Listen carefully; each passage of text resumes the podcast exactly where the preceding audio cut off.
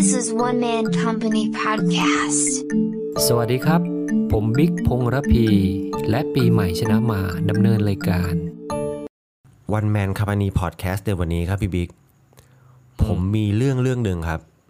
อยากจะมาเล่าให้พี่บิ๊กกับผู้ฟังทุกคนที่ติดตามวันแมนค p านีพอดแคสต์ฟังครับ ก็คือ เรื่องนี้ครับ มันเป็นเรื่องของคนที่ผมรู้จักคนหนึ่งครับ เขาชื่อว่าครูแบท ครูแบทเนี่ยผมจะเล่าก่อนว่าเขาเป็นอดีตนักกีฬาแบดมินตันนะครับ ก็ทุกวันนี้ครูแบทก็สอนแบดมินตันอยู่ ผมก็ได้มีโอกาส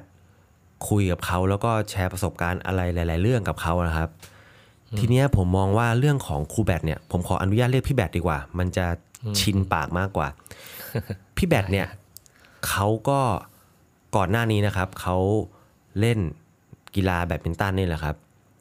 ดีกรีของเขานะครับก็อยู่ในอันดับต้นๆของประเทศนะพี่บิ๊ก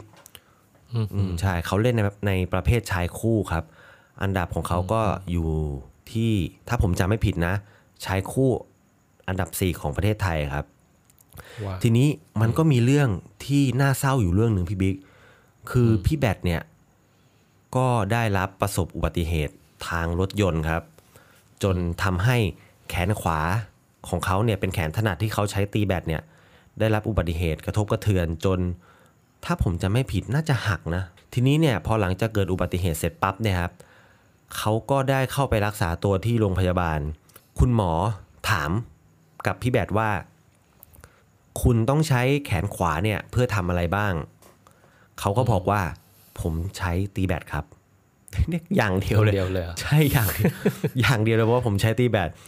ทีนี้ เขาก็เอ่อหมอก็บอกว่า ตอนเนี้ยปัญหาก็คือหมอเนี่ยไม่สามารถต่อเส้นเอ็น แขนขวาของคุณเนี่ยให้ได้เหมือนเดิมใช่ก็สำหรับผมมองว่ามันเป็นเรื่องที่เรื่องใหญ่นะ เพราะว่าแขนที่ถนัดเราไม่สามารถทำงานได้ครับ ทีนี้พี่แบดเขาก็เลยบอกหมอว่า โอเคครับหมอไม่เป็นไร เดี๋ยวผมจะลองตีแบดมือซ้ายดูด้วยกัน ก็คือจะลองเปลี่ยนดู ในวันนั้นเลยเหรอในวันนั้น ในวันนั้นเลยครับไม่มีแบบอะไรอาวรณ์ว่าฉันจะใช้แขนขวาไม่ได้แล้วอะไรเงี้ยนั่นสิผมก็คิดอยู่แล้วเขาไม่มีความคิดนี้เลยเออทีนี้หลังจากที่เขาจะต้องเริ่มหัดตีแบดมือซ้ายนะครับเขาก็เริ่มตีเลย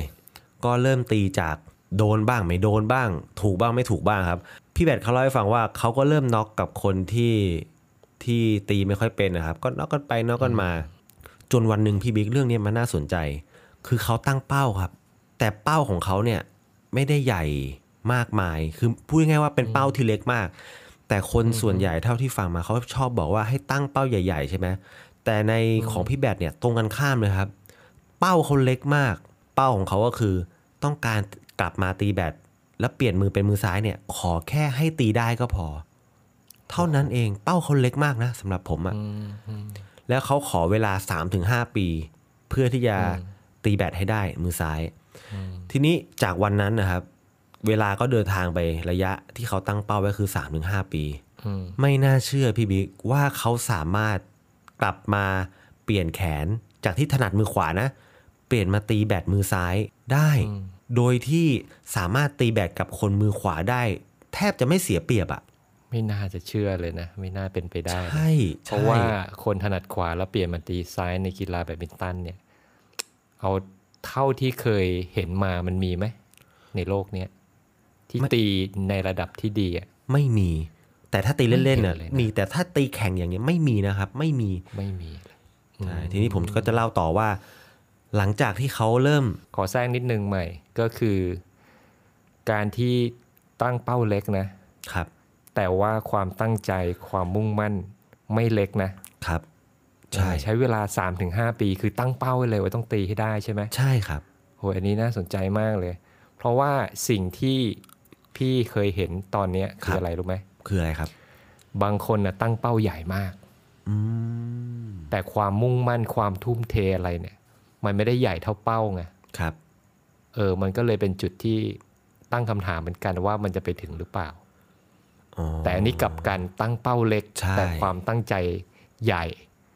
เออใช่ครับน่าสนใจมากเลย ทีนี้พี่บิ๊กหลังจากที่พี่แบดเขาเริ่มตีได้แล้ว ก็คือตัวพี่แบดเนี่ยอย่างที่ผมเล่าไปเมื่อตอนแรกว่าเขาก็เป็นครูสอนแบดด้วย เขาก็ไปสอนแบดในเอ่อมหาลัยจุฬานะครับ และในมหาลัยจุฬาเนี่ยก็มีรุ่นน้อง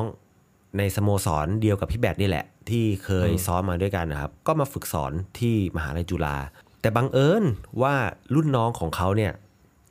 เป็นโค้ชให้กับทีมพาราลิมปิก ทีมชาติไทยด้วย และจังหวะนั้นเนี่ยผมจำไม่ได้นะว่านักกีฬาพาราเนี่ยขาดตัวหรือว่าอะไรสักอย่างเนี่ยนะครับ มันก็เลยทำให้รุ่นน้องของของพี่แบดเนี่ยเขานึกถึงว่าเฮ้ยพี่แบดเคยประสบอุบัติเหตุ แล้วก็ทำให้จะต้องเปลี่ยนมาตีมือซ้าย เอ้ยมันน่าจะตีพาราลิมปิกได้ หลังจากนั้นก็ พี่แบดเขาก็เลยเลยนึกว่า เฮ้ยทำไมเขาลืมไปเลยวะว่า ตัวเราตีแบดมาอยู่แล้วอะมันมีรายการแข่งแบดแบบปกติ แต่ตัวเขาไม่น่าเชื่อเขาบอกผมว่าเขาก็คิดไม่ถึงนะว่าเฮ้ยมันมีพาราลิมปิกอยู่ด้วยอะไรอย่างเงี้ย ซึ่งในตอนนั้นเขาไม่ได้ตั้งเป้าไปพารานะ คือเขาตั้งเป้าแค่ตีเป็น แต่พอหลังจากที่พอเขารู้ว่ามีพาราลิมปิกเกมเนี่ยเขาก็ได้เข้าไปคัดตัว แล้วก็ได้มีโอกาสเข้าไปซ้อมในสมาคม หลังจากนั้นพอเขาซ้อมเสร็จปั๊บเนี่ยพี่บิ๊กรู้ไหมเขาไปแข่งพาราลิมปิกในนามทีมชาติไทยนี่แหละ รายการแรกที่เขาไปแข่ง พี่บิ๊กผมให้เดาว่ารายการอะไร รายการแรกเลยนะที่ไปแข่งอ่าก็เป็นรายการแบบรายการพื้นๆเก็บคะแนนน่ะเป็นการซักซ้อมพาราลิมปิกใช่ไหมรายการชิงแชมป์โลกครับฮะ ชิงแชมป์โลกเลยเหรอชิงแชมป์โลกเลย รายการแรกเลยที่เข้าไปซ้อมปุ๊บแข่งชิงแชมป์โลกเลยของพาราลิมปิกโอ้ของใหญ่เลยะของใหญ่เลยฮะเออเออผมเล่าข้ามมานิดนึง คือตอนที่พี่แบดเนี่ยจะส่งชื่อไปพาราลิมปิกชิงแชมป์โลกนะครับ ทางสหพันธ์แบดมินตันโลกเนี่ยเขาได้ขอเอกสารตรวจสอบว่าพี่แบดเนี่ยเอ่อได้รับประสบอุบัติเหตุจริงหรือเปล่า เพราะเท่าที่เราเจอพี่บิ๊กก็เคยเจอพี่แบดเขาก็ เออเขาก็คือถ้าดูทั่วไปเนี่ยไม่รู้ว่าเขามีเอ่อว่าเขาเคยประสบอุบัติเหตุใช่ด้านแขนไม่ขกวาหมืกัคือเขาดูเหมือนคนใช่ปกติทุกอย่างอ่าฮะทีนี้เขาก็เลยขอหนังสือที่แพทย์นะครับ ในเมืองไทยเพื่อที่จะยืนยันว่ามันเกิดเหตุการณ์แบบนี้ขึ้น เพื่อที่จะไปสามารถเข้าแข่งขันชิงแชมป์โลกของพาราได้ ก็ไปแข่ง หลังจากนั้นมาพี่บิ๊กเขาก็มีเป้าหมายที่ชัดมากขึ้นคือเขา จะยืนในสายเนี่ยคือแข่งแบดทีมชาติไทยเนี่ยรับใช้ทีมชาติด้วยประเภทของพาราลิมปิกอื้อหือ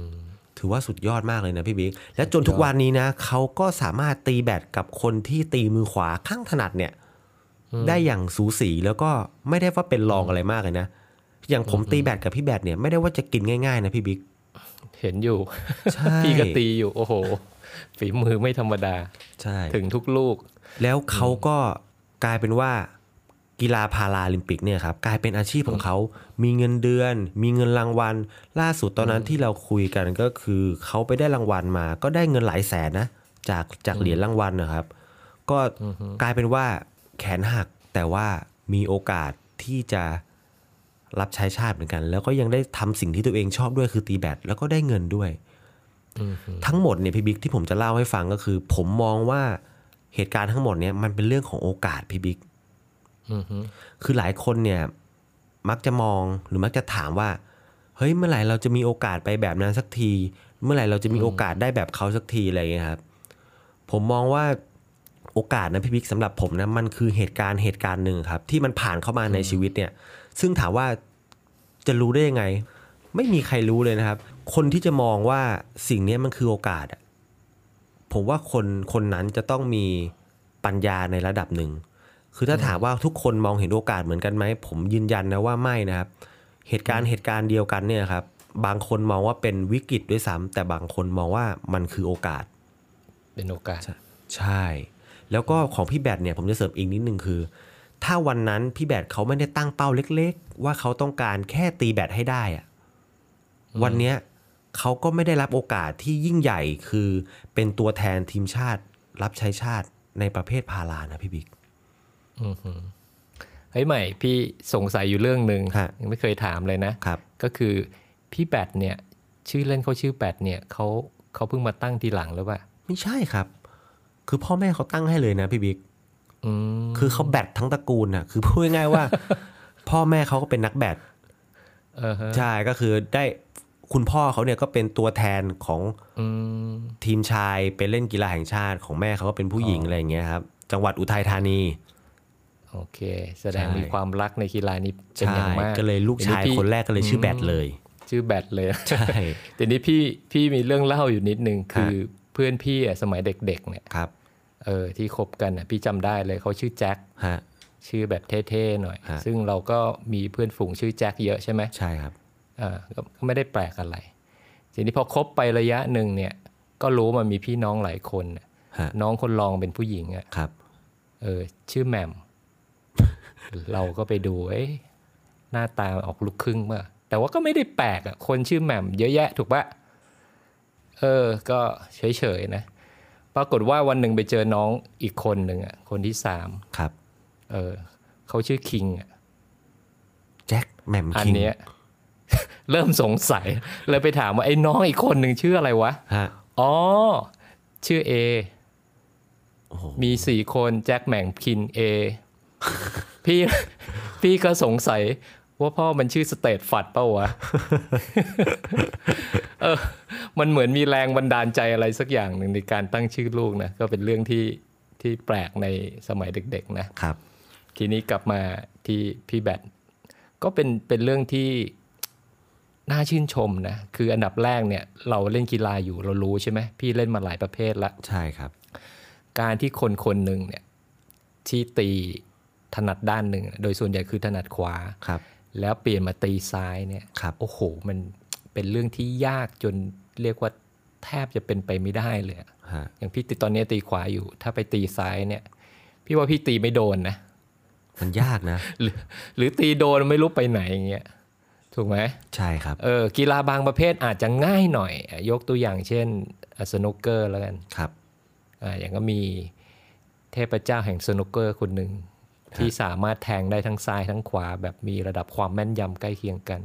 อ่าคนนั้นก็คือรอนนี่โอซุลลิแวนโอ้โหคนนี้ผมก็รู้จัเป็กนพรผมเป็นพแฟรนสควลัรบรค์ไป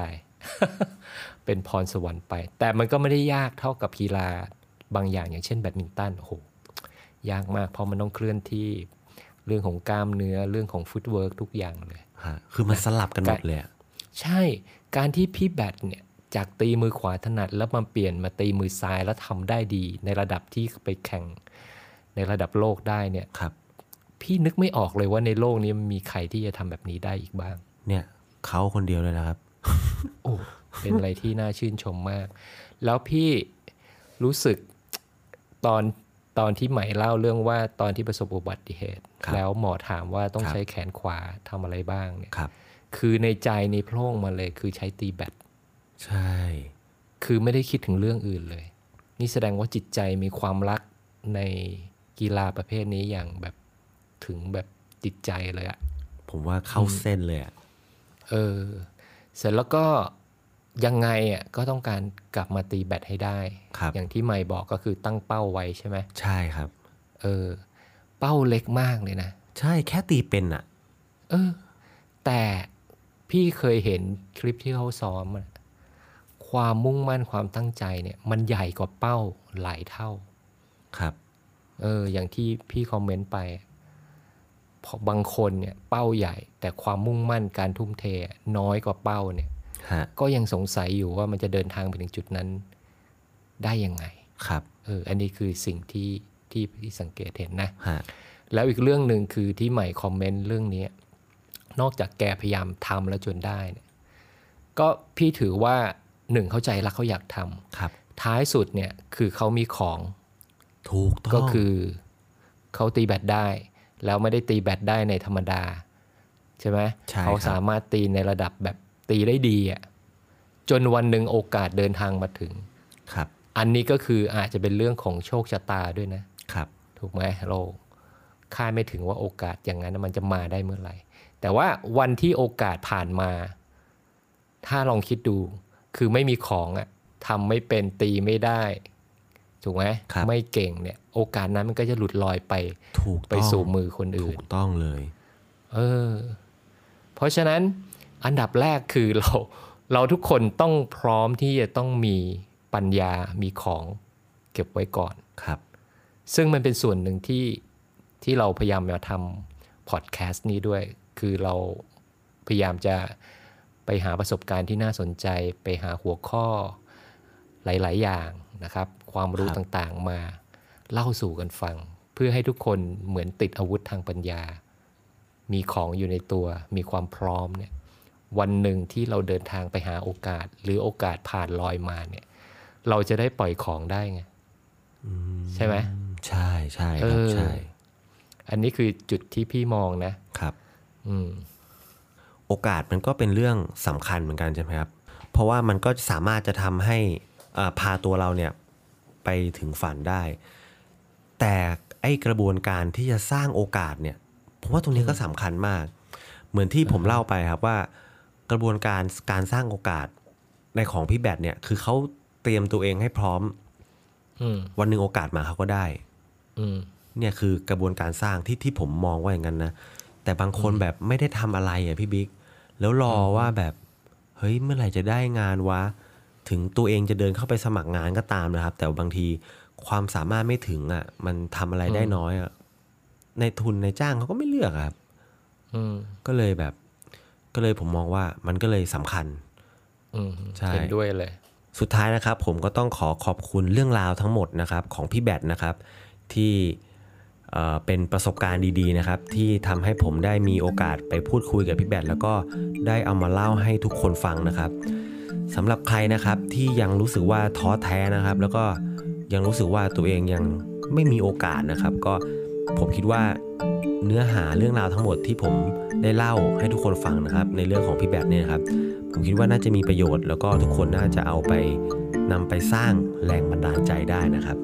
ผมก็อยากจะขอเชิญชวนทุกคนนะครับ มาบินเดี่ยวฝ่าพายุดิสลอฟในวันที่โลกไม่เหมือนเดิมด้วยกันครับ สวัสดีครับ สวัสดีครับ